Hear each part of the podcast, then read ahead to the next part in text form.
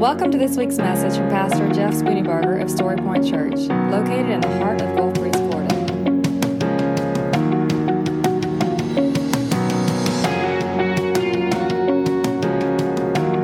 And now, here's Pastor Jeff Spooneybarger with this week's message from Story Point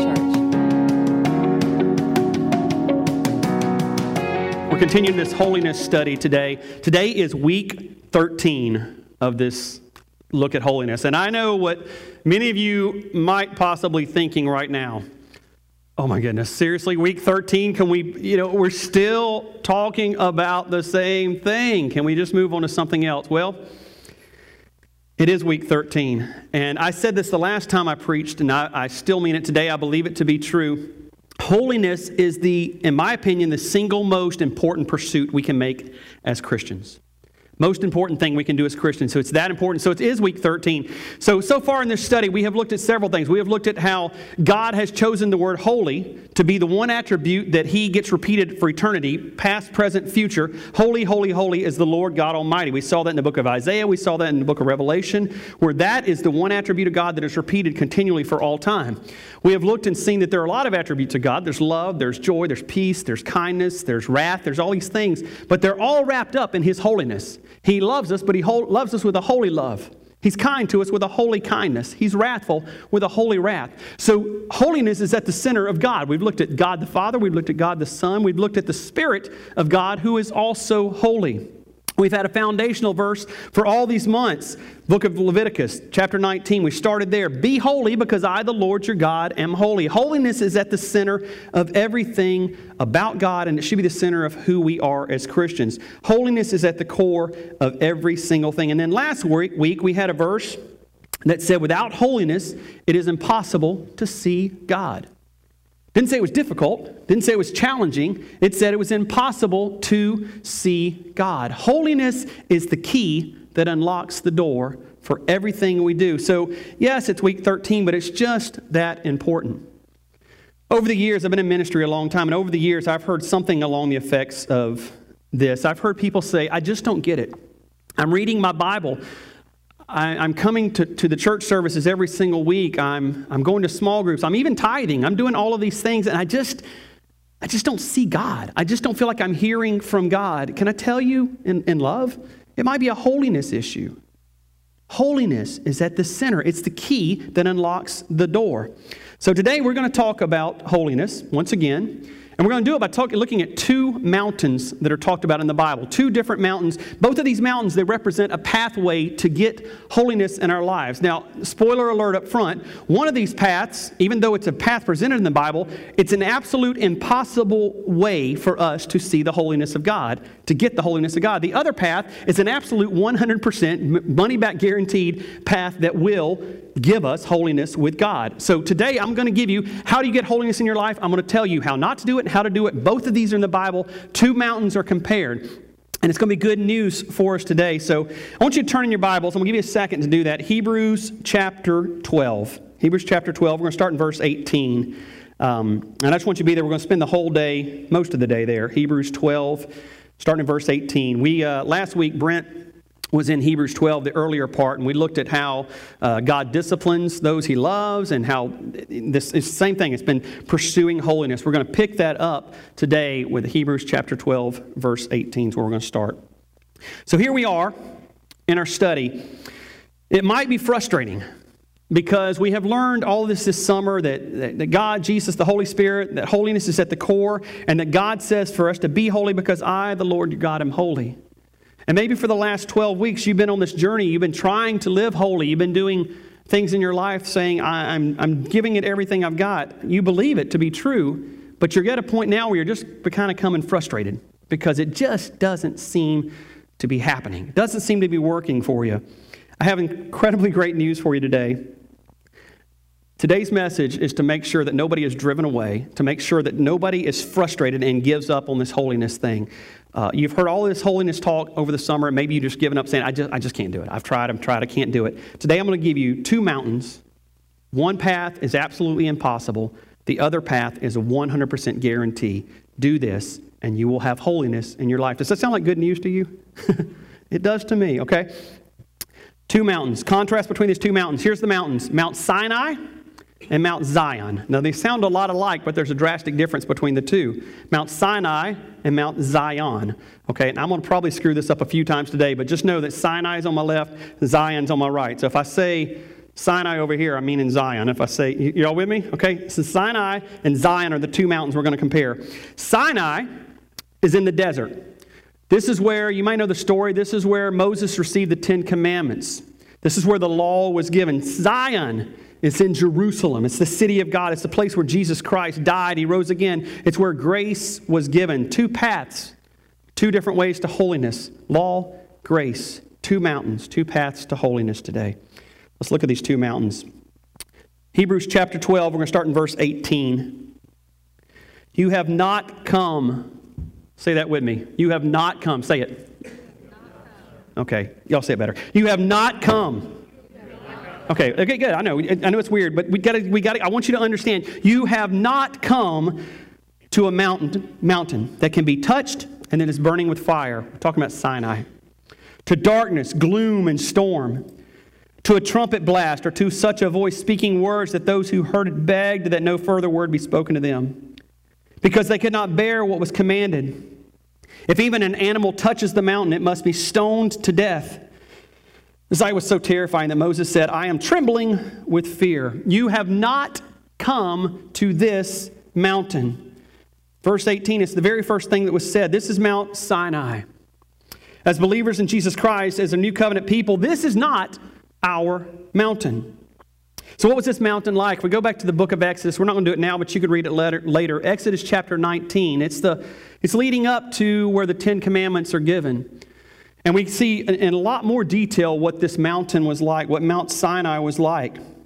In that passage, it's one of the most unforgettable scenes in the, in the whole Bible. And we kind of get the Cliff Note version here. And, and he, y'all know what Cliff Notes are? Do y'all younger kids? Do we still have those? Is that a thing? You still have those? Okay. Yeah. Cliff really helped me through a lot of classes, I'm just saying. Okay, I'm moving on. All right. But read the books. You're supposed to read the books. Time out. Back to the sermon. okay. Sorry, that was a rabbit. That is not what this mountain like. Exodus 19 was a lot more detail. So here's the situation. The Israelites are at the foot of the mountain, and God has put a barrier between himself and them. He says, You're not allowed up here. God wanted a barrier between him and his people. God was on this mountain. No one was allowed even close. There's thunder, there's lightning, there's darkness, there's fire, there's trumpets blaring. It's not pretty trumpet sounds. This is like, I can imagine, like the loudest, most horriblest sound you can possibly imagine. All, it looks like a scene from a horror movie. And God, in the middle of all that, is speaking, is speaking.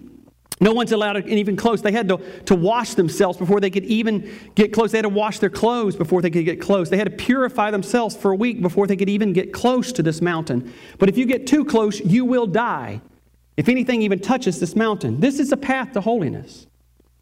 This, this, this is a scene out of a horror movie. It's, it's, a, it's a horrible scene. But what an incredible experience, though. I mean, seriously, can you imagine being there? Let's take just a second and imagine that we're there. We're standing around the foot of this mountain. And up top, we see this thunder and this lightning and this smoke and this, this trumpet sounding. And, and, and in the middle of it, God is speaking. And I can't even attempt to, to tell you what that voice sounded like because there's no way I could do it justice. But can you imagine being there and having an experience like that? We might think, oh, that would be incredible.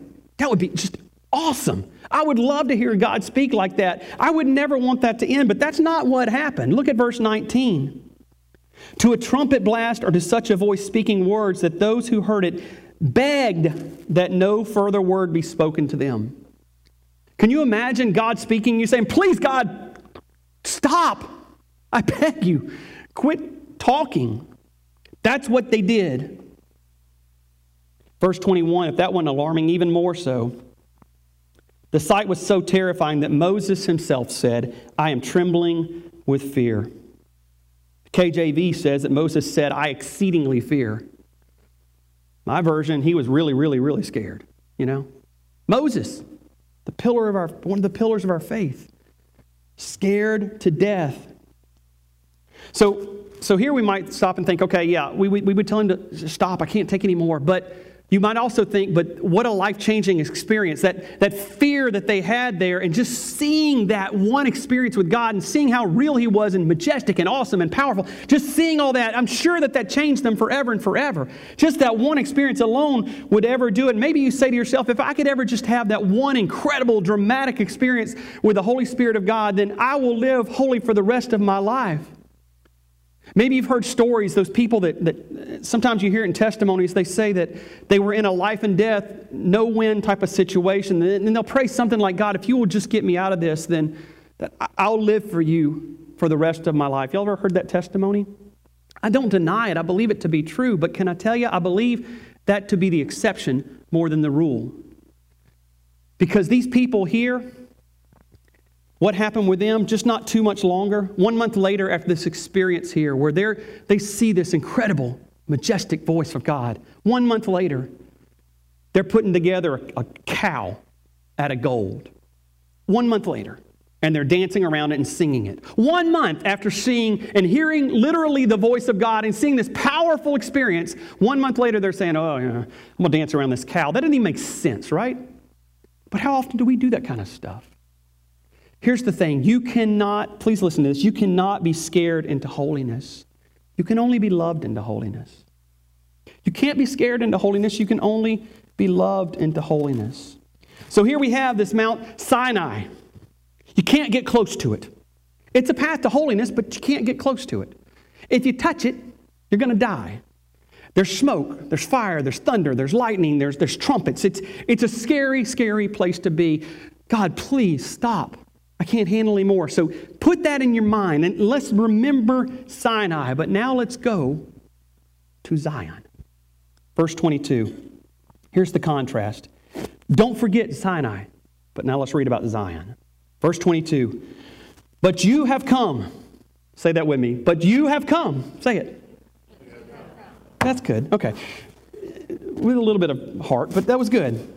But you have come to Mount Zion to the city of the living God, the heavenly Jerusalem. You have come to thousands upon thousands of angels in joyful assembly to the church of the firstborn, whose names are written in heaven.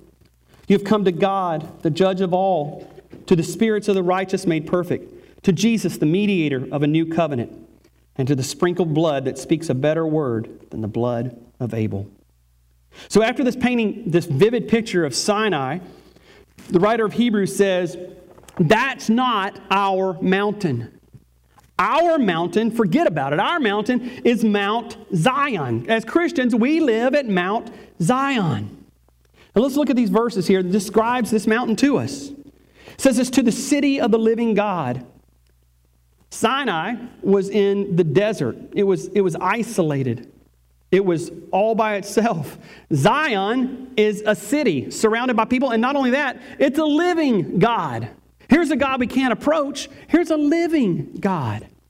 It's to the heavenly Jerusalem. Sinai is associated with Egypt, but Zion is associated with heaven itself. Thousands upon thousands of angels. At Sinai, there were a few angels that delivered the law to Moses, but at Zion, thousands upon thousands, multitudes of angels, all joyfully assembling together, singing, Holy, holy, holy is the Lord God Almighty, and we join in with them. Mount Zion. To the church of the firstborn, whose names are written in heaven. Sinai was for Israel only, for God's people. Zion is for all those who are believers, all the redeemed. The next part, you've come to God, the judge of all. Time out. So, up to now, everything's been kind of good, right? Like, this is awesome. This is a good place. Sinai is awesome. Uh, Zion is awesome. Sinai's bad. Zion is a good place. But here it says, You've come to God, the judge of all. I can almost hear the, the, the, brakes screeching here, like as we're reading this for the first time and hear this the first time, going, Okay, yeah, city of living God, good. Heavenly Jerusalem, awesome. Thousands upon thousands, really good. Church of the firstborn, names are written in heaven, yes. To the judge of all, whoa. That's what just happened here. So here's what it's, it's Sinai, God was obviously the judge of all there. There's no doubt about it. Fire, smoke, brimstone, all that stuff. God's judging there. Don't get close, you'll die. We see that. He's really serious about this. At Zion, I think the writer of Hebrews wants us to understand that God does, is not done with this judging thing. that God is still the judge of all. Zion doesn't do away with God as the judge of all. He's still the judge of all, not at all. He is the judge of all still. He is ju- judging humanity still, still doing it today. But Zion satisfies the judgment of God, and Sinai didn't. That's the difference. Over at Sinai, the judgment of God was not satisfied. At Zion, God's judgment is satisfied. Another way to say it, at Sinai, y'all with me on Sinai, Zion? I'm going to say this a lot, so just stay with me. At Sinai, the justice of God was yet to be satisfied. At Zion, it has been satisfied. God's justice, God's judgment. This is why in verse 24 it says, To Jesus, the mediator of a new covenant. That is why Zion that is why we're justified at Zion. This is Gospel 101 here, but it's so important for us to understand. This is why it is satisfied at Zion, because Jesus is the mediator of a new covenant. You see, Sinai was before Jesus, and Zion is after Jesus. Jesus Christ, the only person who's ever existed that was two things at the same time. He was fully man and he was fully God. He's the only one that's ever done that. That is why he earns the right of being the mediator between God and between man. And God has now, through his son Jesus, has satisfied his justice through his son Jesus. This is Gospel 101. And that's why at Zion it was satisfied. At Sinai, over here, here's the old covenant. It's kind of a, um, an earn it and deserve it mentality. And it goes something like this God, I have to, um, I've got to earn your favor. I've got to do things. I've got to do better. I've got to act better to earn your favor. But over here at Zion, it's more about just believing and receiving. So we have earning and deserving, and over here we have believing and receiving. God, I accept it. I accept it. God, I got to do better. I got to act better. This is a path to holiness, and this is a path to holiness. We can earn, try to deserve and earn holiness in our lives, or we can believe and receive holiness in our lives. One way absolutely doesn't work, one way all the time works. Are y'all with me? Believe it and receive it. Believe and receive the holiness of God in our lives. Oh my goodness, I know this scratches us the wrong way. You know? It's hard. This is hard, right? Because we so much in our personalities want to be like this. I got to earn it. I got to do better. God says, accept it. Accept it. Second part of this verse 24, it says, Into the sprinkled blood that speaks a better word than the blood of Abel. So, what's he talking about here? So, Abel is the first recorded one that we know of that offered a blood sacrifice in the Bible. Now, Adam and Eve likely did it, and probably others did it, but Abel is the first one that was recorded that offered a blood sacrifice. And so, throughout the Bible, Listen, when I was growing up, uh, you know, as a little kid in church, we didn't have kids' church and all that stuff. We just all were in there, you know. And so um, I remember as a little kid hearing blood, blood, blood, blood, blood. We'd sing songs and hymn books about blood, blood, blood, blood, blood. As a little kid, I'm like, ooh, that's disgusting, you know. But then I got to be like a nine and ten year old boy, and I'm like, cool, you know, blood. But I didn't really know what it was talking about, right? But the, our song book is full of blood, blood, blood, and I would hear the sermons about the blood. But can I tell you, the Bible is full of blood. Like it's blood is throughout the Bible. But here's what the Bible says about blood it says, without the shedding of blood, there's no forgiveness of sins. So blood has to be shed. So Abel is the first recorded, and he offers a sacrifice. And he's just one of all the many. We've talked about this in here recently, even how the high priest would go once a year and offer a sacrifice on behalf of all the people the blood sacrifice. How they continually had to offer these guilt sacrifices blood, blood, blood. But it says the sprinkled blood that speaks a better word than the blood of Abel. So, what is it talking about here? It's talking about the blood of Jesus. That this was a continual ongoing thing at Sinai and that whole covenant. Here, a once and for all, Jesus has paid the price with his blood. It's a better covenant. The sprinkled blood of Jesus is poured out on the cross, it's better. Justice has been served once and for all. This is this is worse, this is 101 here. Gospel 101, but I got to say it as clear as I can. Jesus has paid the price. The blood of Jesus has paid the price for your sin, your sin, your sin, your sin, your, every single one of my sins. And here's what we think as Christians I hear you, I understand it, I even kind of believe it, but I've done so many bad things, I got to earn God's favor. No, you don't. If you have to earn something from God, then it negates what Jesus did on the cross. And we don't want to do that. The blood of Jesus has covered every single one of our sins. And that is the way to holiness. That is the path to holiness. You have come to Mount Zion. So we've contrasted these two. We have Sinai, it's earn it and deserve it kind of mentality, and Zion is a believe it and receive it. We come to Zion, church. We believe it and we receive it.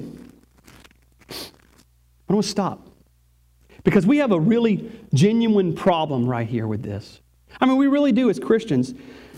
There are so many Christians, I've met them, and, and be honest, I've struggled with this my own life. So many of us struggle with this, and, and so many Christians I've met struggle with this, but I can tell I'm getting better at this. But here's, here's, what, here's where we struggle. We struggle as Christians having a Mount Sinai mentality. And it goes something like this We base our relationship upon God with what we do. It goes something like this. So I'm having a really good day, so God really loves me a lot more. I'm having a bad day, so God at his best maybe is just being patient with me. Anybody feel like that sometimes? That's Mount Sinai. Earn it and deserve it. I do a lot of weddings, and I use the word unconditional love in those sometimes. Sometimes the, the, the, couples choose their vows and they talk about loving each other unconditionally. You know what that really means? Absolutely nothing. Honestly, because even though they say the word unconditional, as human beings, we can't love unconditionally. We can try our best, okay? We can do our best effort we can, but really for us to fathom what unconditional love is like, we can't really do that. God loves us unconditionally. What that means is when I'm bad, He loves me just the same as when I'm good. My best efforts are but filthy rags in His sight anyway. My best. He loves us unconditionally.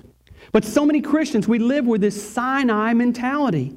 God, I got to earn it. I got to earn your favor. God, I got to do better. I, I, I want. I, I got to just. I'm trying. I want to do better. I want to do. Better. And here's this thing. We're looking at this whole holiness thing, and some of you we're still struggling with this because we're like, okay, I got. I got to do better. I'm gonna get up to. And it's like the diet that you're always starting. You know what I mean? Like I'm gonna live holy tomorrow, kind of thing. Like I screwed up yesterday, but tomorrow I'm gonna do better. And we're always in this vicious cycle.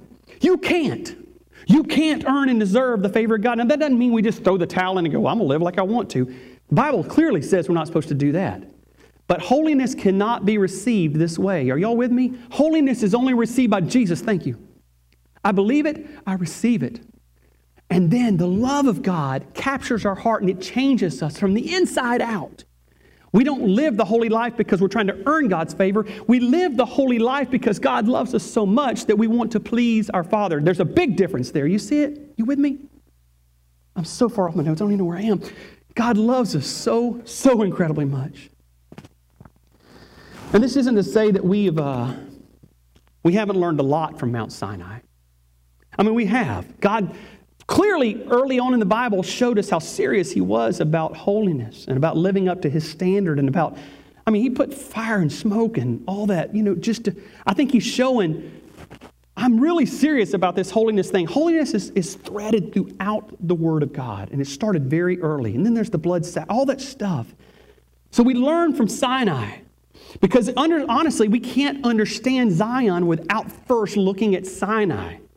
Y'all with me? We, we can't understand just what Jesus has done unless we understand what had to be done. What had to be done was something that was absolutely impossible for us to do. And the only one who could do that was Jesus himself. This mountain, you get close, you'll die. Can I just say that what Jesus did was he went straight at the mountain and he died. And he died for us. Jesus went to Sinai. I know that's a little metaphorical, but Jesus went there for us and took all of it for us so that we could go to Zion. So, some of you, I know maybe you do struggle with this. We, we all do. But if, if you're living at Sinai and you're living in this perpetual, I got to earn the favor of God. I got to earn it. I got to earn it. I got to earn it. I got to do better. I got to do better. Can I just tell you today maybe the day for you to pack up your tent and, and and get out of Dodge and, and go to Zion. Go to Zion. It's where you're supposed to be. So, Jesus, he did, he did go to Sinai for us because Jesus said clearly in the Word of God, He said Himself, He said, I didn't come to abolish the law, but I came to fulfill the law. And that's absolutely what He did. Jesus fulfilled every single one of those laws, the Ten Commandments, and there's 600 and some odd laws that are given in the Old Testament, Jesus fulfilled every single one of them. He didn't undo it, he just fulfilled it. Over here, the wrath of God, the justice of God is not satisfied, but because of Jesus, because Jesus fulfilled every single bit of it, shed his blood on the cross, now it's fulfilled in him. The justice of God is now satisfied at Zion. You with me? You with me? Okay, good. How sad it is when a Christian is born at Zion and then makes the trek to Sinai. And by the way, that's the only way to be born. That's the only way to become a Christian is, is at Zion. That is the only way. We said, Jesus, I believe and I receive it. And God, thank you. Thank you for this forgiveness that you've given in my life. And then somewhere along the, uh, uh, the journey as a Christian, it, it, happens to us. And we say, this is too easy. I, I just, by faith, I just received this. That's way too easy. I, you know what? I got to do better than that. And, and we actually make ourselves sound godly in doing this.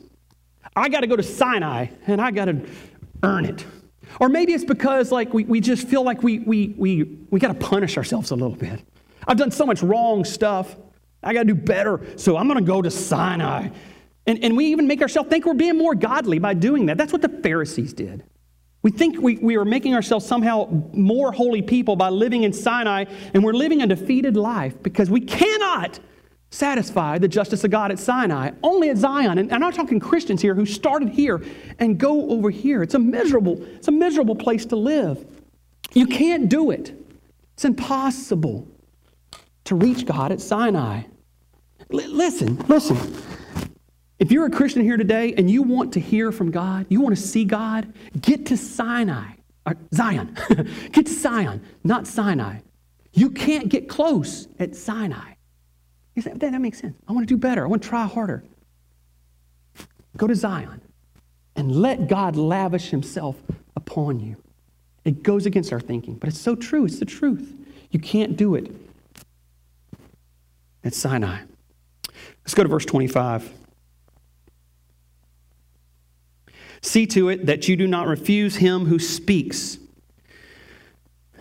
If they did not escape when they refused him who warned them on earth, how much less will we if we turn away from him who warns us from heaven? At that time, his voice shook the earth. But now he has promised, Once more I will shake not only the earth, but also the heavens. So we've been contrasting these two mountains, Sinai and Zion. I think we're making it fairly clear up here. Um, but what about the one who says, nah, you know what, forget about Zion. I, am more comfortable. I need to live in Sinai for a while. These verses, I think, are very clear, and they give us that there's, there are consequences for rejecting Zion. There are extreme, serious consequences for rejecting Zion. See to it that you do not refuse him who speaks. That's what the Bible says. See to it you do not refuse him to, to refuse him who speaks. God is speaking this new covenant to us, this sprinkled blood of Jesus, this new way, this new Mount Zion, the perfect work of Jesus on the cross. It says, Do not refuse him who speaks. This is God's extended grace to us. See to it that we don't, we don't refuse him who speaks to us.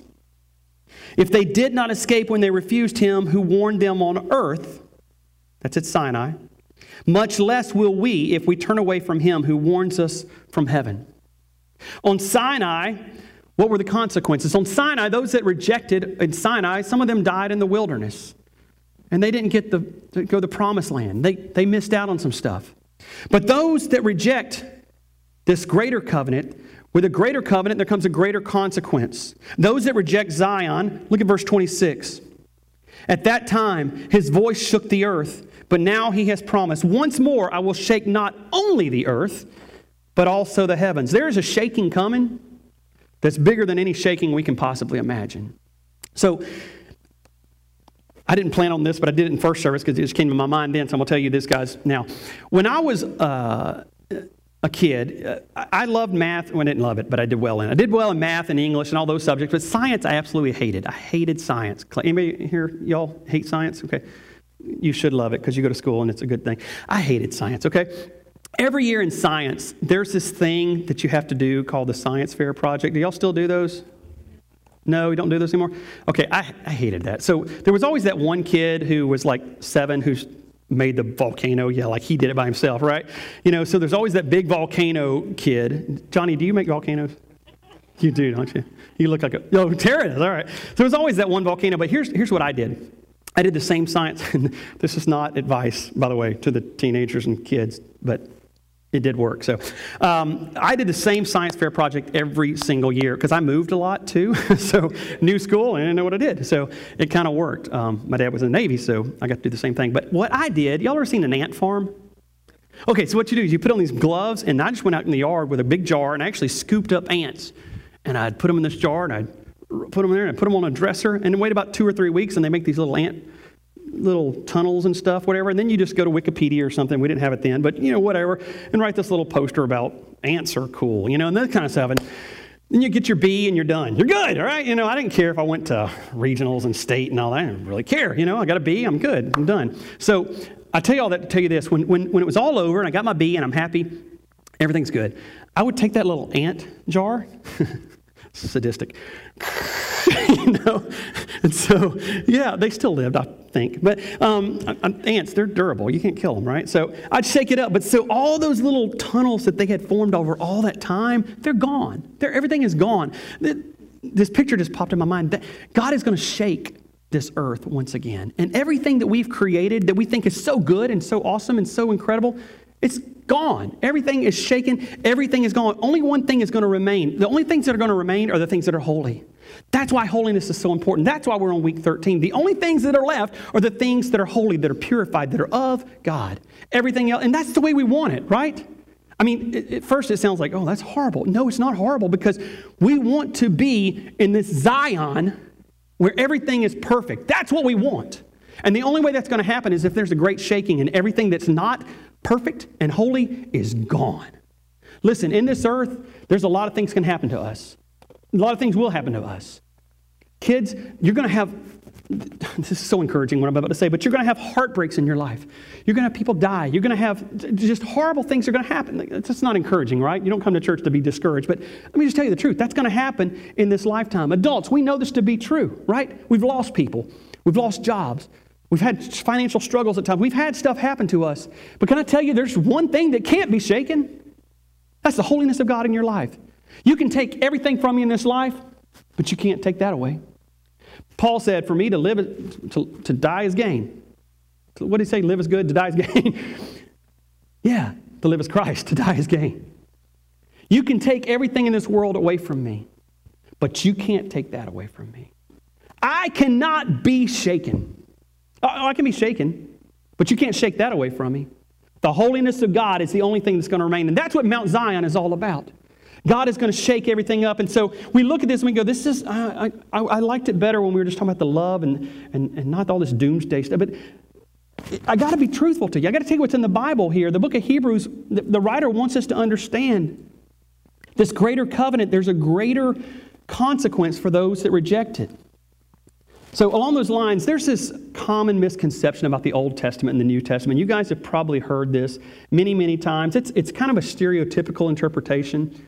But with many stereotypes, it doesn't necessarily mean there's truth in it, because there's not truth in this stereotype, but it's widely believed. And this is how the stereotype goes. In the Old Testament, we have this old, mean, and grumpy God that is wrathful and judgmental. But in the New Testament, we have this benevolent Santa Claus, happy go lucky grandpa God that's just ready to, to, lavish us with love. And it even sounds like a little bit today, like that's what I've been saying. But can I tell you that, that he is the same God yesterday, today, and forever. He's the same God, Old Testament, New Testament, forever. He doesn't change. All of this is still the same. But that's a stereotype that you've probably heard, maybe even identified with at some point. But in this stereotype in the Old Testament, for us to believe that, we're having to deny the mercy, the love, the grace of God that is throughout the Old Testament. It takes a really hard and difficult reading of the Old Testament to miss this. God loved his people in the Old Testament. He is a God of love in the Old Testament. Likewise, in the New Testament, we have a God that has judgment in the New Testament. God is the same yesterday, today, and tomorrow.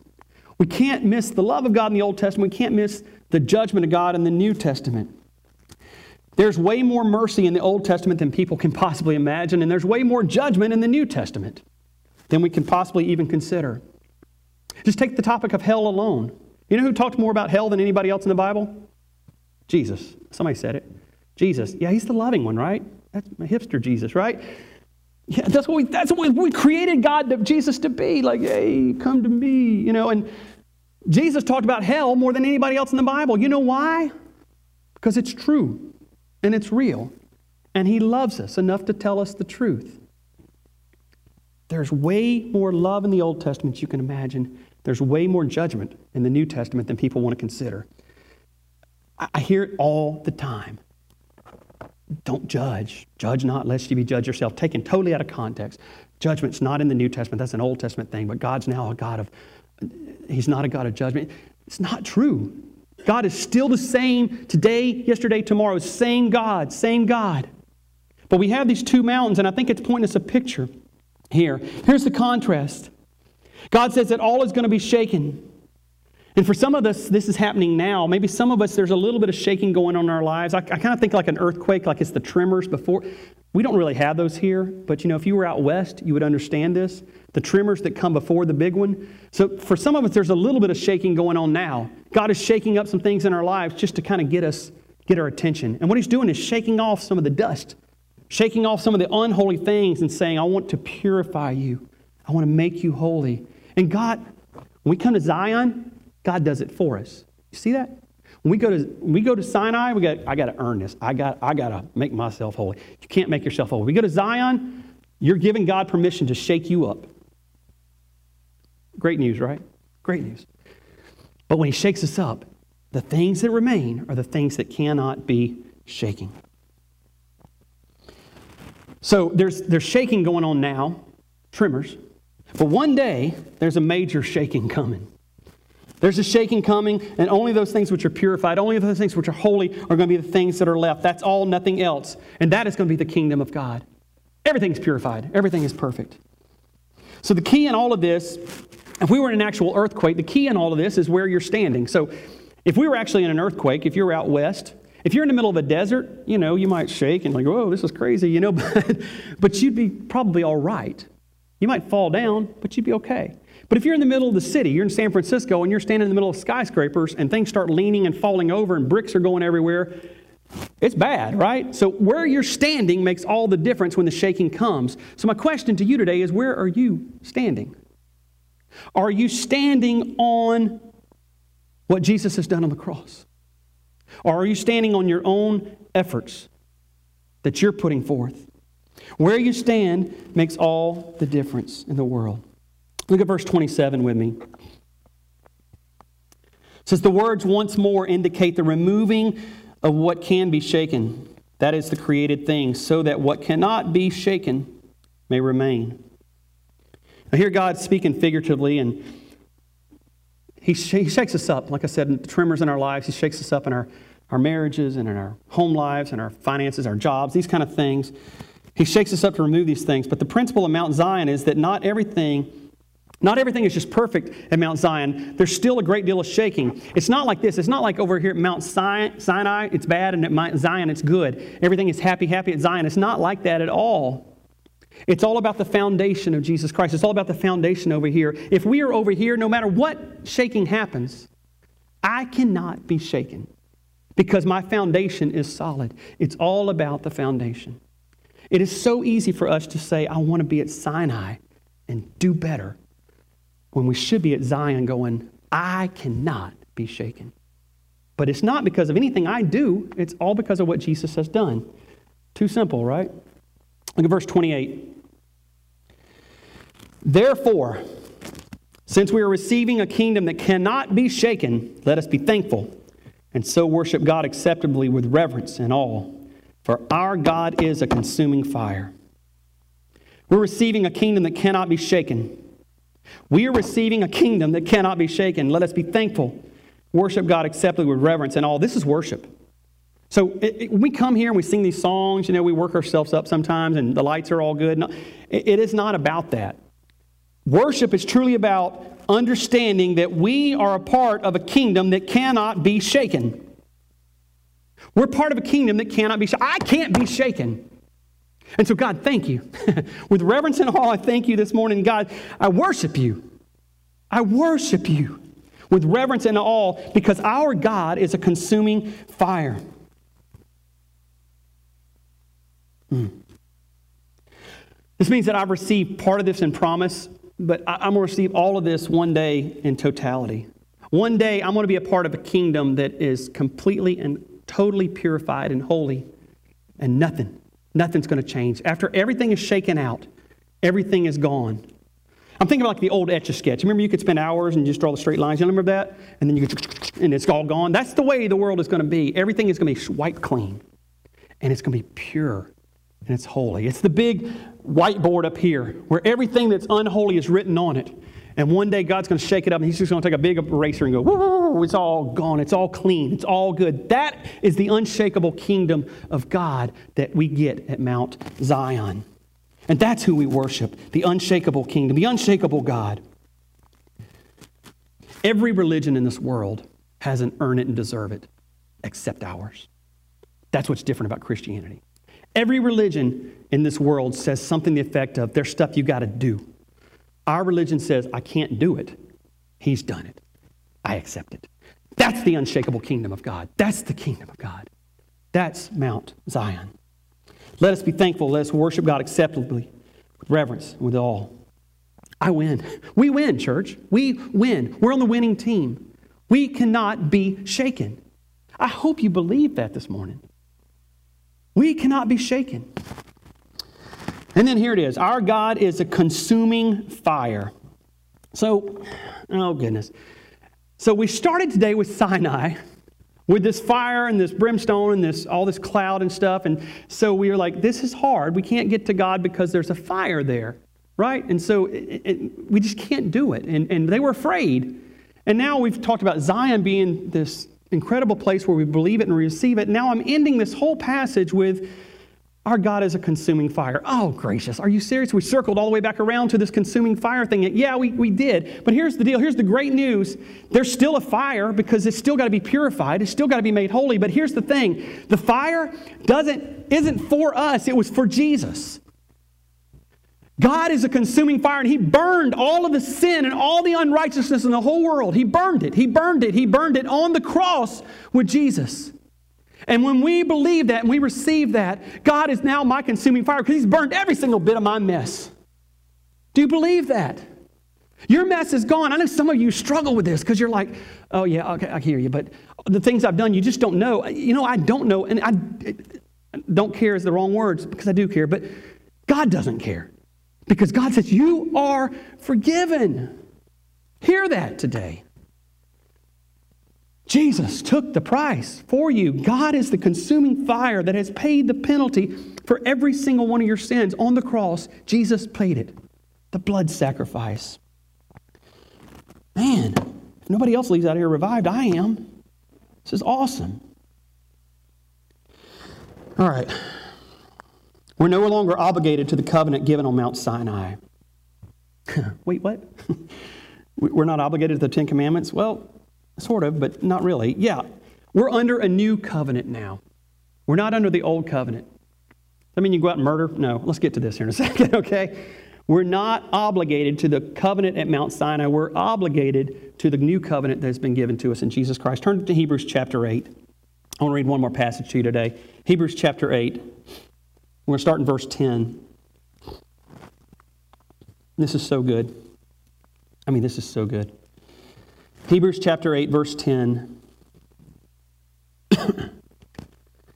this is the covenant I will establish with the people of Israel after that time, declares the Lord.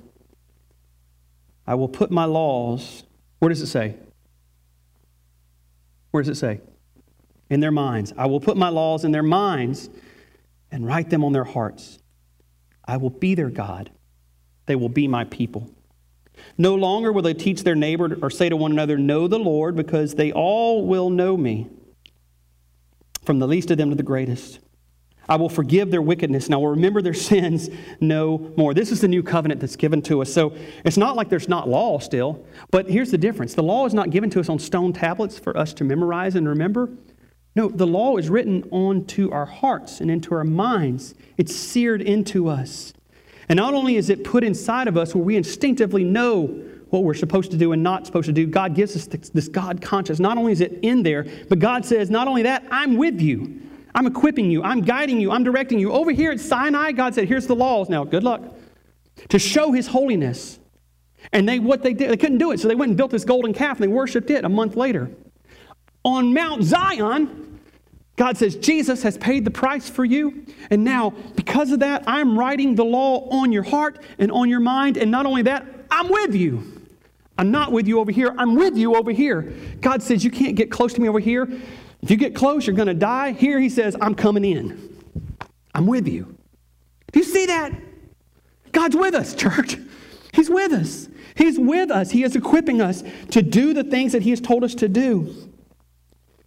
I'm writing on your heart. And on Sinai, we couldn't even come close. On Zion, God comes to us. Don't miss it. This part two, it says, I will forgive their wickedness and remember their sins no more. Some of you struggle with that. God says, you say, when you say right now, yeah, but what about? God says, what are you talking about? what sin are you talking about? He's already forgotten it. You are forgiven. But I know our tendency is so hard ingrained in us to be on Mount Sinai and go, but I, have done some bad things, so I got to pay some type of penance for this. So I'm gonna, I'm gonna, I'm gonna stay over here for a while. That's our nature. You can't do it. You are forgiven. God says, I forgive your wickedness and I'll remember your sin no more. No mas. It's gone. That was Spanish. Seems so easy and clear, right? Yet so many Christians still struggle with this. We have Zion, yet we, we like it at Sinai. We want to be there. It just seems like the way to do it. Can I, just, can I tell you this morning that Satan is very good at what he does. He's been doing it a very long time. And, and one of Satan's biggest tricks is to take a principle of God and to twist it and pervert it just enough to confuse us and to destroy us, even. And so, particularly what we're talking about here today, so Satan will take a message like this, take, Satan will take something like this, and he'll, he'll put his, these little whispers into our head and go, You've heard this kind of message before, but you, you, you can't do this. You, you've heard this holiness thing, and, but you can't do it. But oh, here's what Satan will twist it, though. He goes, But maybe you can. Maybe you can live holy and live for God. Here's how you got to do it you got to get over here. You got to earn it, you got to deserve it. You got to work hard for this holiness. So, so, Satan is taking this, this principle of God, the holiness of God, but he's twisting it and saying, now work harder at it and try harder and try harder. And he's whispering in that ear and going, I knew you'd fail, but you can do it better. So try it again tomorrow. And then you fail again. He's like, try it again tomorrow. And the whole time we're staying over here and we're missing the believing and the receiving. We're missing the love of God that God is going to lavish upon us. You can't get to holiness of God by fear. You can only get to it by love. But Satan whispers in our ear. So you know what happens? You know what we should do? When this little whisper comes in our ear and Satan is saying these little things about try harder, do better, you can't do it, all these little things, here's what we do. We put our foot down and say, Not today, Satan. Not today. This is not my mountain. Some of you in here today, you need to hear that. This is not my mountain. I am not on this Mount Sinai.